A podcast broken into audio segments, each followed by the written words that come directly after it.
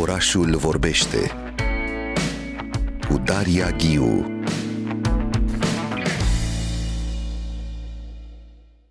Vorbim în minutele următoare despre case de cultură și cămine culturale, ce se mai întâmplă cu casele de cultură astăzi, pornind discuția de la o lucrare de artă și de fapt de la o serie de lucrări de artă în jurul caselor de cultură și încercăm să vedem situația lor în țară astăzi și cum putem să transformăm un loc pur și simplu, un loc anonim, neutru, într-un spațiu în care produci cultură, dar nu o faci de unul singur ca individ separat, ci o faci într-o colectivitate, cu un grup, cu aceleași valori, într-o comunitate.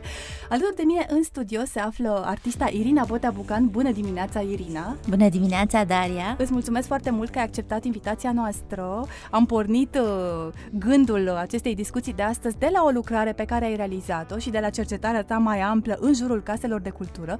Le vom spune imediat ascultătorilor despre ce este vorba, dar alături de noi prin telefon se află și Miki Braniște. Bună dimineața, Miki! Bună dimineața! Manager cultural, curatoare, lector universitar la Facultatea de Teatru și Film din cadrul Universității Babeș-Bolyai din Cluj-Napoca și autoarea unui uh, volum extraordinar, lansat deja în mai multe uh, orașe din țară, Creativitatea Marfă, o perspectivă din interiorul scenei culturale independente clujene 2009-2019, apărută la Idea Design and Print, uh, această editură care lucrează foarte mult în jurul artei și în jurul teoriei, uh, teoria artei uh, la la, Cluj, uh, se află editura și cu revista Ideea, bineînțeles, e un spațiu și un pol așa de teoria artei.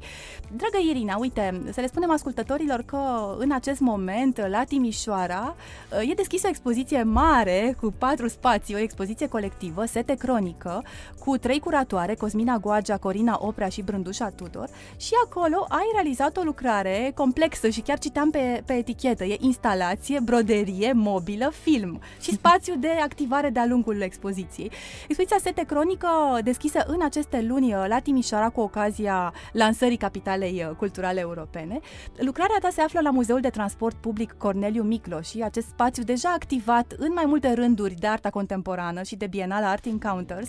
Hai să vorbim, lucrarea ta se numește, și chiar asta ar putea deveni prima întrebare, nu? Cum devine un loc o casă de cultură? Până la urmă, de unde acest interes al tău pentru, pentru ideea de casă pusă în relație cu cultura? Uh, da, prima, da, interesul meu direct este față de aceste instituții ale, de, ale caselor de cultură și căminelor culturale, instituții care uh, sar un pic, să zic, care posib, aduc uh, o posibilitate de gândire diferită asupra contextualizării creativității, că tot vorbim de, în dialog cu uh, Miki, uh, imaginației și aduc pur și simplu în discuție posibilitatea asta a uh, construirii uh, împreună, să zic, a ceea ce poate să însemne cultură și artă.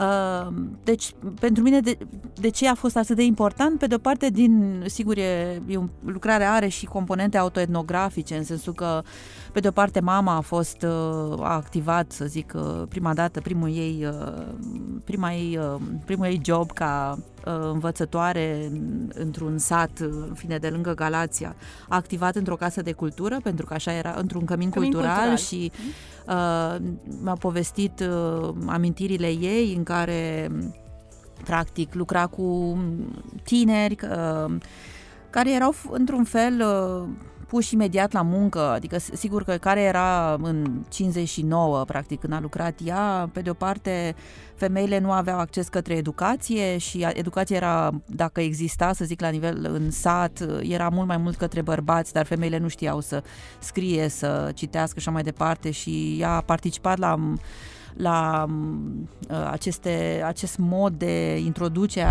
introducere într-un fel a, a alfabetizării Uh, și îmi povestea, în fine, și, și am toate detaliile astea care mi le-a spus mama, de, la modul, de exemplu, ceva care întotdeauna vreau să-l menționez, cum femeile care lucrau pământul și apoi se duceau cu produsele lor, cu usturoiul și ceapa la oraș, uh, nu puteau să, le era foarte greu să scrie, pentru că era foarte, este foarte greu când ai această muncă uh, altfel de muncă cu mâinile, să ai această precizie, în fine, când pui presiune pe creion. În fin.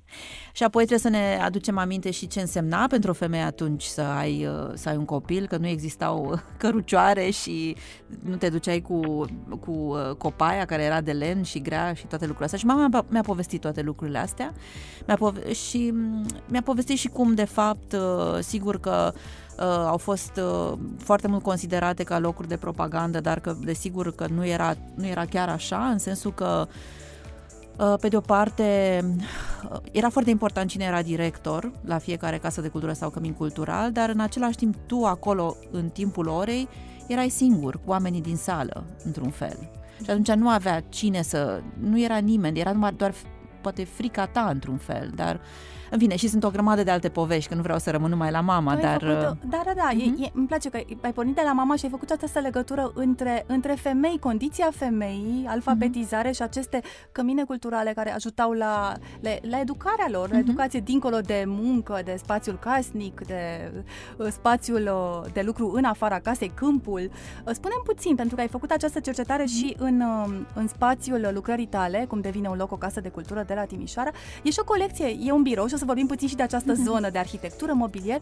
E, e un teanc foarte mare de, uh, de vederi cu toate aceste case de cultură pe care le-ai, uh, le-ai uh, strâns uh, din țară. Unele sunt chiar cu dedicații, sunt scrise de oameni care merg și vizitează o anumită casă de cultură. Sunt aceste imagini. E un traseu prin toată țara. Cam cum arată ele și dacă, dincolo de asta, dacă putem să... Dacă ai, ai uh, gândit uh, pe diferite categorii ce tipuri de activități erau în casele de cultură. Pentru că erau proiecții, erau piese de teatru, învățai să dansezi, învățai foarte multe lucruri. Mhm, Și da. cum spuneai și tu, depindea și de directorul fiecarei case. Da, uh, și acum sigur că, pe de-o parte, cercetarea mea nu este doar în România, nu se focusează doar în România, ci este și extinsă în Ungaria și Singapore, de fapt. Uh, și cazurile sunt un pic diferite. Politic uh, diferite, Politic nu? foarte diferite, da, de asta, în fine, la un moment dat vreau să, în fine, să aduc și discuția asta a politicului, clar. Um, dar um, erau foarte multe, într-adevăr erau foarte multe lucruri care se întâmplau în casele de cul- căl- cultură și căminele culturale și cercetarea mea m-a dus prin o grămadă de povești, să zic așa. Pe de o parte, pe de o parte celele standard sau celele care sunt mai mult cunoscute în sensul de da, într-adevăr, uh, dansurile și cântecele astea erau cele mai uh, uh, cunoscute și cele mai, uh, să zic, uh, poate că ele deveneau într-un fel fața căminului cultural și chiar există, în fine, la Sahia Film există filme despre festivalul căminilor culturale care sunt numai dansuri și cântece și existau clar asta, dar pe de altă parte, chiar și la nivelul ăsta de cântec și dans, uh, Cred că e important să nu fie uh, desconsiderat, în sensul de să fie considerat ca, ca fiind o activitate standard care nu implică emoții, care nu implică uh, enlightenment într-un fel și care nu implică o, o creștere, de fapt, a individului în colectivitate, că până la urmă asta era... Uh, Asta era nevoia care încerca, care încer, pe care încerca să fie acoperită de casele de cultură, această dezvoltare multilaterală a individului uh-huh. în, într-o, în colectivitate. Și pentru mine, în fine, aș zice, e o negociere colectivă a ceea ce înseamnă cultură. Adică în afară de aceste, să zic, activități punctuale, care însemnau lecții până la lecțiile de igienă. În fine, și putem la un moment dat să intrăm și în istoria uh, căminelor culturale, care, este, care se întinde mult înainte de, no, de Asta e 45. să punctăm, pentru că cercetarea ta a mers și în această zonă. Ai citit mult uh, pe Gusti, nu? De exemplu, și ai văzut că uh, sunt aceste uh, case, cluburi muncitorești, cămine culturale din anii 30, nu? Uh-huh. Uh, le-ai citit prin uh, cercetările monografice semnate de sociologul Dimitrie Gusti, cum spuneam, nu? Deci ele sunt mult înainte de perioada comunistă. Înainte să vorbim și de acest trecut uh-huh. și apoi să, se, să vedem ce se întâmplă cu ele după 1989, pentru că asta e legat și de uh, diferite fenomene. Ele se privatizează, o parte dintre ele devin uh, sediul unor ele- evenimente private, de exemplu, sau chiar discotecă, jocuri de noroc. Poate că are legătură și cu fenomenul depopulării masive a zonelor rurale, oamenii pleacă, nu mai e acel, acea inimă. Dar aș vrea să o întreb pe Michi Braniște, pentru că ai fost la Timișoara, ai văzut această lucrare, ești interesată în cercetările tale tocmai de, uh, de, de puterea comunității și a spațiilor care leagă diferite uh, zone artistice. Dragă Michi Braniște, cum ai citit, cum ai privit această lucrare în spațiu la Muzeul de Transport Corneliu Micloși din Timișoara? Hmm, mi-a plăcut tare mult și m-am bucurat că Irina era disponibilă și mi-a făcut o vizită ghidată. Um, și mi-am dat seama că e o lucrare um, super complexă, dar în același timp, uh, datorită prezenței Irinei, poate fi foarte uh, ușor înțeleasă și mă, chiar m-a, m-a convins prezentarea ei să revenim cu studenții de la facultatea noastră, de la Master de Management Cultural, să, să vedem cum arată o cercetare artistică asupra acestui fenomen al uh, așezămintelor culturale în spațiu rural și um, orașe mai mici. Um, mi-a plăcut tare mult uh, faptul că Irina a încercat să reproducă uh, spațiile pe care aceste clădiri le au, respectiv și un spațiu de învățare în care puteai să uh, vezi o mini-bibliotecă, să te informezi despre trecutul acestor uh, um, cămine culturale, dar și despre uh, cercetări uh, din prezent uh, care afirmă importanța rolului lor și astăzi. Um, în cealaltă încăpere imaginară era reprodusă o sală de spectacol în care puteai să vizionezi un film Uh, și, nu știu, mi-a, mi-a picat foarte bine această reproducere la scară mică a, a unui spațiu de care pot să zic că m-am bucurat când eram uh, copil, în satul bunicii mele, am mai prins un film la Căminul Cultural și după aceea doar uh, evenimente din uh, viața comunității, respectiv nunți mai degrabă, dar uh, mă bucur că pot să am o amintire palpabilă uh, cu privire la uh, uh, existența acestor spații uh, cultural-comunitare și să nu fie doar uh, ceva ce am citit în reviste sau cărți. Și uh, din punctul meu de vedere, expoziția Dinei uh, ne cheamă într-un mod foarte prietenos și uh, în același timp bine structurat, conceptual, la a, a acorda atenție și acestor spații, nu doar uh, spațiilor urbane, Uh, care, să zic, freamătă de evenimente culturale și în care spațiile uh, acestea sunt poate mai uh, diverse, dar și ele aflate în uh, diverse pericole.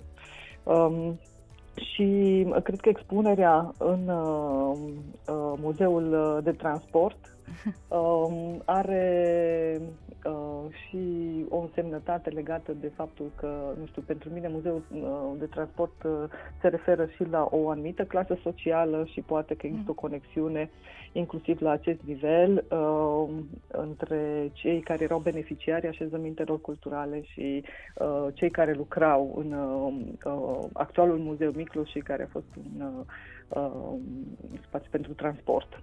Mm. Mi-a plăcut și că e arătat acolo și nu într-un muzeu clasic, de exemplu.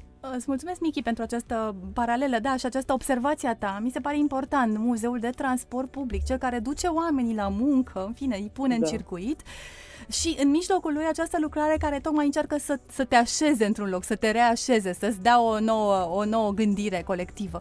Irina Botea, uite, m-aș întoarce la tine. Hai să vorbim puțin despre această istorie, despre cluburile muncitorești, despre căminele culturale din anii 30. Uh, să le spunem ascultătorilor, am folosit cuvântul mobilă, nu? Din eticheta lucrării tale. Ai realizat niște piese de mobilier special pentru această expoziție, pentru lucrarea ta, care au legătură cu elemente de mobilier uh, din istoria caselor de cultură și acestor cluburi. Dă-ne câteva detalii despre asta, te rog frumos. În primul rând vreau să zic că uh, am realizat uh, această mobilă împreună cu Pavel Iacob, prietenul nostru extraordinar de drag, un om absolut excepțional, uh, care acum uh, este tâmplar și aș putea să spune uh, craftsman, nu știu cum să spun asta exact în română, Uh, fost inginer, la uh, director de secție la uh, fabrica Aro.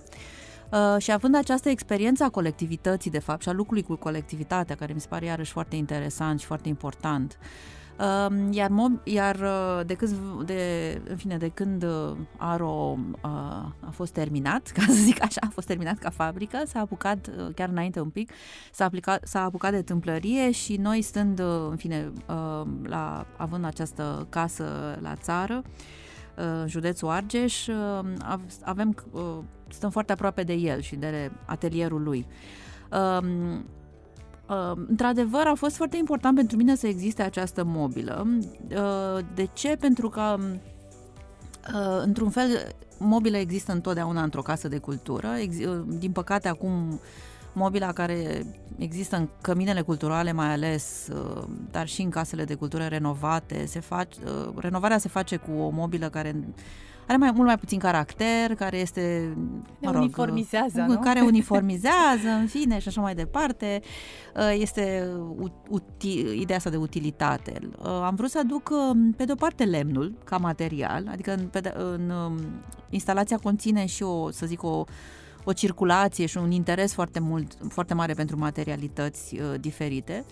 Um, și am vrut să lucrez cu cineva care care practică această craftsmanship, uh, nu, uh, care se întoarce la modul în care e prelucrat lemnul, nu, nu neapărat uh, să zic Ikea sau, în fine, serialitatea asta, în fine.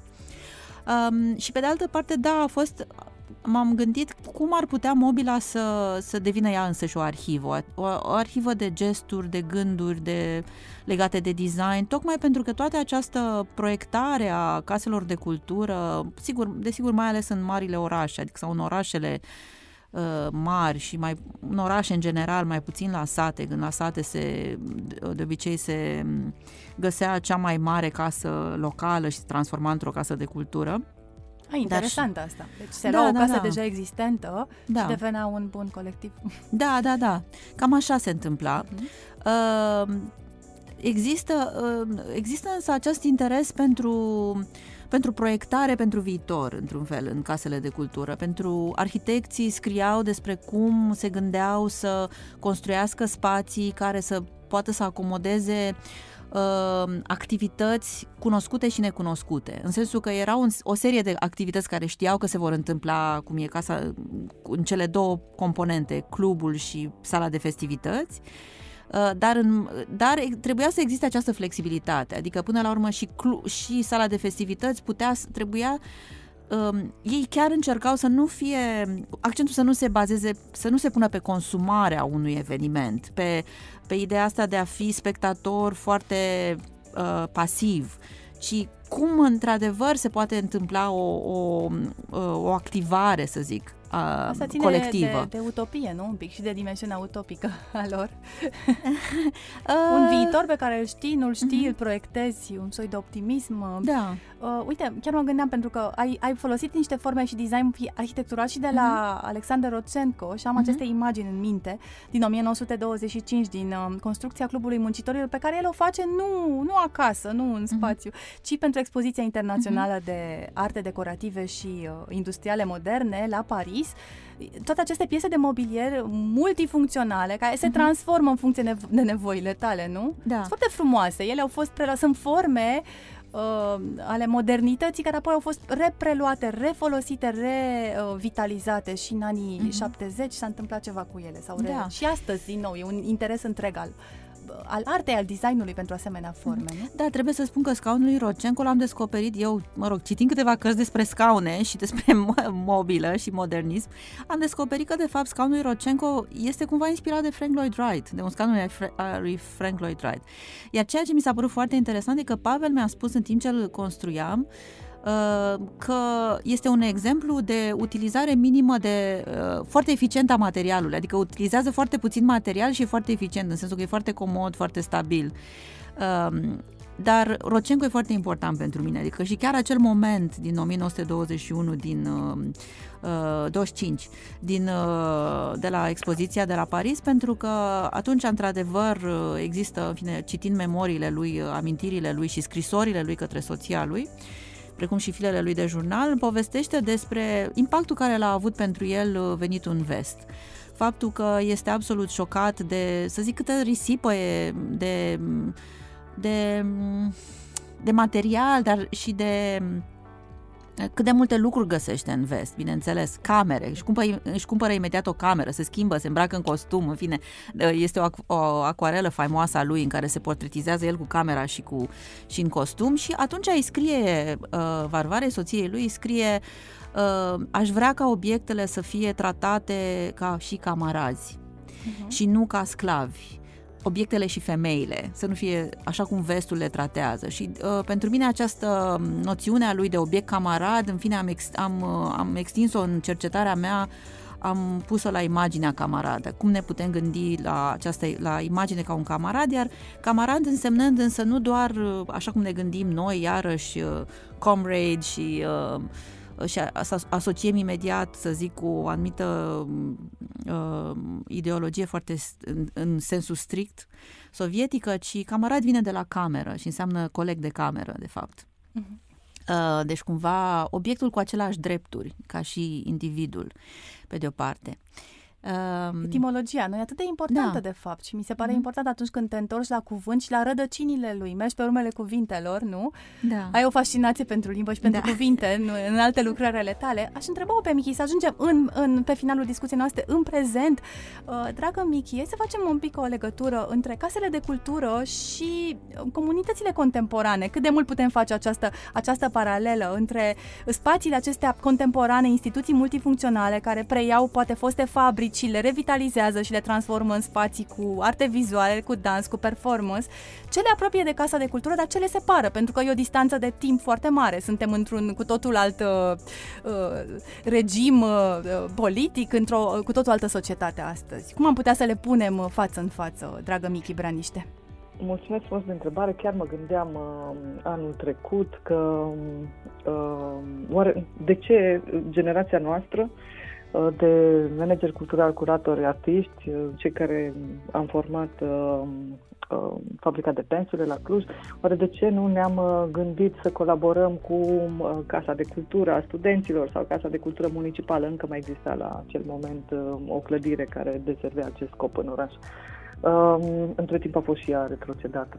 Uh, și nu, mi-am dat seama că, de fapt, uh, nu ne puteam imagina că acele instituții ar putea să răspundă nevoilor noastre, uh, cu toate că exista deja o infrastructură uh, și uh, exista un buget, uh, dar Uh, probabil lipsea o deschidere și din partea noastră de a ne imagina un posibil, o posibilă colaborare cu ele, dar și din uh, partea lor o, o, o deschidere față de nevoile culturale ale generației noastre. Uh, și de aceea am, am încercat să vedem uh, ce spațiu poate să fie uh, liber uh, și golit de orice conținut, să zicem, ca să-l uh, putem umple cu ce ne doream noi. Evident că nu l-am uh, golit de conținut, este o fostă fabrică Uh, care și-a păstrat caracterul uh, clădirii uh, și prin activitățile pe care noi le-am gândit acolo. În prezent este, ca să citez un articol, fabrică de IT. Deci producția culturală a fost înlocuită cu producția de IT în urma gentrificării orașului, dar să revin la întrebarea ta, cred că um, acel spațiu, da, într-un fel a funcționat ca un soi de uh, upgrade, să zic, la ideea de casă de cultură. Cred că unii dintre colegii mei s-ar simți uh, ușor uh, neperiați dacă aș folosi o, uh, o sinonimie între cele două. Uh, practic, oricum, și casele de cultură uh, reprezentau un loc de întâlnire, în primul rând. Un, un loc în care poți să înveți ceva de la uh, artiștii cu care intri în uh, conexiune sau uh, dacă ne referim și la uh, programe educaționale, poți să înveți de la uh, colegii de curs, de la uh, persoanele care țin cursul respectiv. Eu cred că uh, faptul de a fi un loc de viață, asta este prima uh, caracteristică ce o poți regăsi în ambele uh, tipuri de instituții. Uh, în fiecare generație are nevoie de spațiile în care se simte reprezentată. Noi am încercat să construim uh, uh, unul în care mai mulți uh, tineri din Cluj să, să se regăsească și cred că am și reușit pentru o perioadă. Uh, la fel cum, uh, nu știu, uh, acum chiar aș da un exemplu, uh, mi se pare foarte ciudat, uh, numele Casei de Cultură a studenților din Cluj-Napoca se numește Dumitru Fărcaș.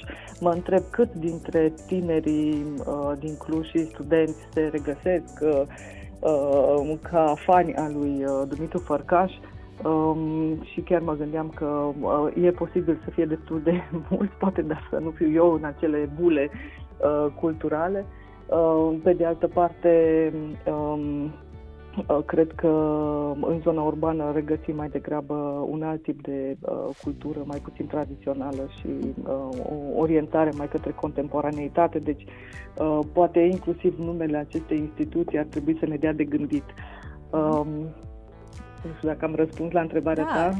Ba da? da, și ai pus legătura asta între casă și, și viață, locuri de viață, mi se pare foarte da. important și această paralelă cu contemporanul, că trebuie să te adaptezi la, la generațiile astea, asta mi se pare important. Ce poți păstra din aceste modele, dar ce, ce transform de fapt? Mai am o întrebare pentru tine, Irina Boteabucan, ne apropiem de finalul dialogului nostru. Revin la întrebarea mea inițială, ce se mai întâmplă cu casele de cultură astăzi? Pentru că tu, împreună cu John Dean, ei la pas România, documentezi aceste case, mi-amintesc lucrarea ta cu Casa de Cultură din Câmpina, de exemplu, și chiar ai, ai filmat un spectacol de teatru pentru copii. Erau adorabili copii în sală, bucurându-se de ce se întâmpla pe scenă.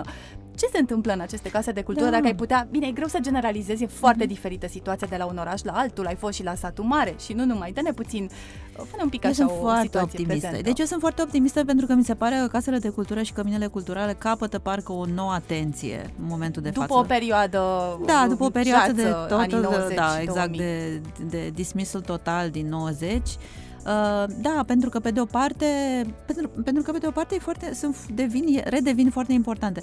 La Câmpina, de exemplu, am filmat acel uh, uh, spectacol de teatru de amatori, în care, practic, uh, uh, mama Cearea era producătoare de radio, în fine, lucra mai sus la etajul 3 din Casa de Cultură a Tineretului Uh, unde, care bineînțeles că acomodează și alte mici, uh, alte lucruri private. Uh, Întotdeauna și acest da, privat, nu? Da, care există, pentru că e nevoie de, să zic, de dublă, de finanțare dublă, nu, nu, mai au, nu mai există finanțarea asta de stat atât de puternică. Deci sunt foarte multe lucruri. Pe de, alte, văd, de, pe de altă parte, sunt, văd că sunt mult mai multe proiecte care, chiar și AFCN și care vor, care își doresc să fie cumva implementate la, în casele de cultură Uh, cred că este important ce se întâmplă la sate, pentru că e adevărat că există o depopularizare, dar există și o repopularizare, după cum știm, adică sunt foarte mulți orășeni care vor viața la țară, viața fără ceas. S-a întâmplat și asta imediat după pandemie sau în timpul pandemiei, da, oamenii da, da. S-au, au redescoperit exact. spațiul rural și da. sunt, mai, sunt acele situații, nu, cu acești oameni care au muncit foarte mult în afara țării, dar își construiesc case acasă, toți mhm. banii mm-hmm. merg în da, țară da, și își da, visează da. o viața da. la un moment dat înapoi acasă. Plus că m-am uitat pe listele ce se întâmplă efectiv inclusiv cu finanțările europene și sunt extraordinar de multe cămine culturale acum, mă rog, de vreo 5 ani încoace de fapt, nu e vorba de acum, care sunt uh, renovate datorită acestor uh, bani europeni iar și sunt, constru- și sunt noi cămine culturale construite. Chiar la noi, să zic, în sat, mă rog, în comună, la, în satul vecin, în, în Stâlpeni, uh, este tocmai a fost terminată o nouă casă de cultură, am vorbit cu, în fine, cu primarul, uh, un, un nou cămin sau? cultural. Da, da, da, un cămin cultural nou cu o bibliotecă de 30.000 de titluri, adică Mie mi se pare că lucrurile se întâmplă, însă acum e momentul să facem efectiv ceva activ în ele, adică ele există, clădirile există. Sunt, sigur că e nevoie de foarte multă renovare, de exemplu, în fine, apropo că nici nu i-am pomenit pe Maria și Nicolae Porumbescu, arhitecții pe care iarăși îi citez prin mobilă, cei care au făcut trei case de cultură, Suceava, Baia Mare și Satul Mare, Suceava este într-un, uh, sau Baia Mare, de fapt și mai rău, e, trebuie neapărat renovată, adică sunt aceste case mari care în loc să fie dărmate ar putea să fie renovate. Chiar dacă poate că nu sunt atât de eficient uh, energetic și poate și asta trebuie regândit, dar în același timp ca locuri ele există și acum trebuie umplute, umplute de energie și, și, și, și date, ca să zic așa, oamenilor să le folosească, să nu fie uh, Uh, pentru că vorbind în sat cu prietenii noștri, i-am întrebat ce și-ar dori să, să se întâmple în case de cultură, în fine vroiam și să facem o, în fine, o propunere de proiect și uh, copiii își doresc bibliotecă, își doresc cercuri de, de scris și de citit și și doresc și teatru și își doresc performance să facă și își doresc foarte multe lucruri. Și depinde foarte mult, evident, de economia locului. De exemplu, în orașul Mioveni există Casa de Cultură, merge foarte bine, sunt foarte multe activități oferite pentru copii. E, în... Contează mult și cine conduce, cine da, e primar, da, da, nu? Da, Omul sfințește exact. locul. Da, da, da, da, Și în comunism era valabil asta, nu poți să uniformizezi. Erau persoane, de fapt, mm-hmm. care se ocupau respectau da. niște reguli, dar de fapt mergeau și anumite direcții pe care le luau ei uh-huh. alături de, uh, de populația din locul respectiv. Îți mulțumesc foarte mult, Irina Botea Bucan, uh, și ție, Michi Braniște, pentru dialogul Drag. nostru.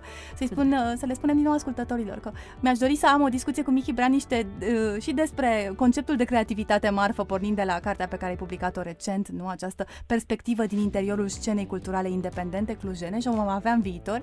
Iar cu tine, Irina Botea, m-aș bucura să vorbim, să continuăm discuția aceasta despre casă și să le spun la final ascultătorilor că tu ai o lucrare și uh, dedicată casei radio și că o altă fascinația ta pentru acest spațiu care și el, uh, în care suntem chiar acum, funcționează ca o casă până la urmă. Și de ce se numește ea Casa Radio? De ce a avut acest nume? O lucrare pe care am, uh, am filmat-o, nu? Împreună în da. studioul de teatru radiofonic uh, alături de actrița Alexandrina Halic. Mulțumesc încă o dată. Pe ascultătorii invit să viziteze dacă sunt la Timișoara sau au un plan expoziția Sete Cronică cu unul dintre spațiile sale la Muzeul de Transport Public Corneliu Microși și cu, printre altele, cu lucrarea Irinei Botea Bucan, cum devine un loc o casă de cultură. Mulțumesc încă o dată, Irina Botea.